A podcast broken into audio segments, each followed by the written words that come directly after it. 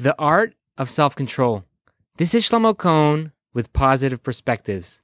Two minutes to a happier life. If you have any questions or comments, feel free to reach out to me at Rabbi Shlomo Kohn with a K at gmail.com. Last week we talked about three ways to overcome the fear of failure. Number one, viewing failure as a stepping stone to success. Number two, taking small goals that help us taste success. And number three, analyzing potential outcomes to help remove the fear of the unknown. Today, I wanted to talk about self control and freedom. Have you ever wondered what the true meaning of freedom is? How do we understand the concept of liberty? If you look in the Oxford Dictionary for the definition of the word freedom, you'll find, quote, the power or right to act, speak, or think as one wants without hindrance or restraint.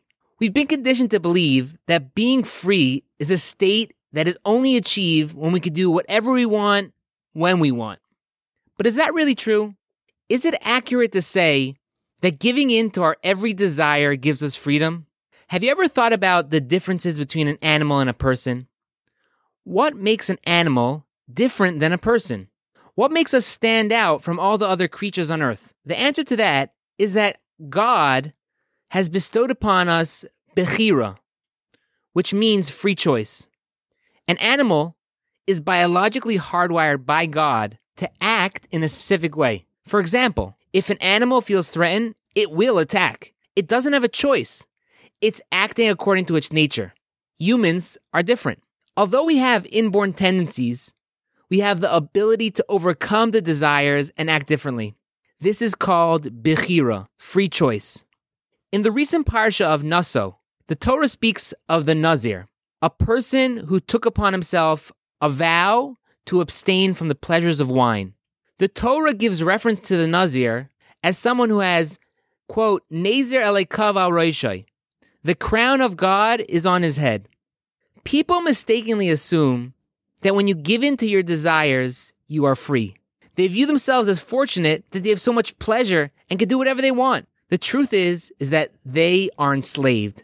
They are subjugated to their own nature, similar to an animal that has no free choice. But someone who chooses to hold themselves back, to not give in to their every whim, he is free. He is a person who experiences true liberty. And that's why the Torah refers to the Nazir as a king with the crown of God upon him. Because true freedom is only attained when we gain mastery over ourselves and our desires.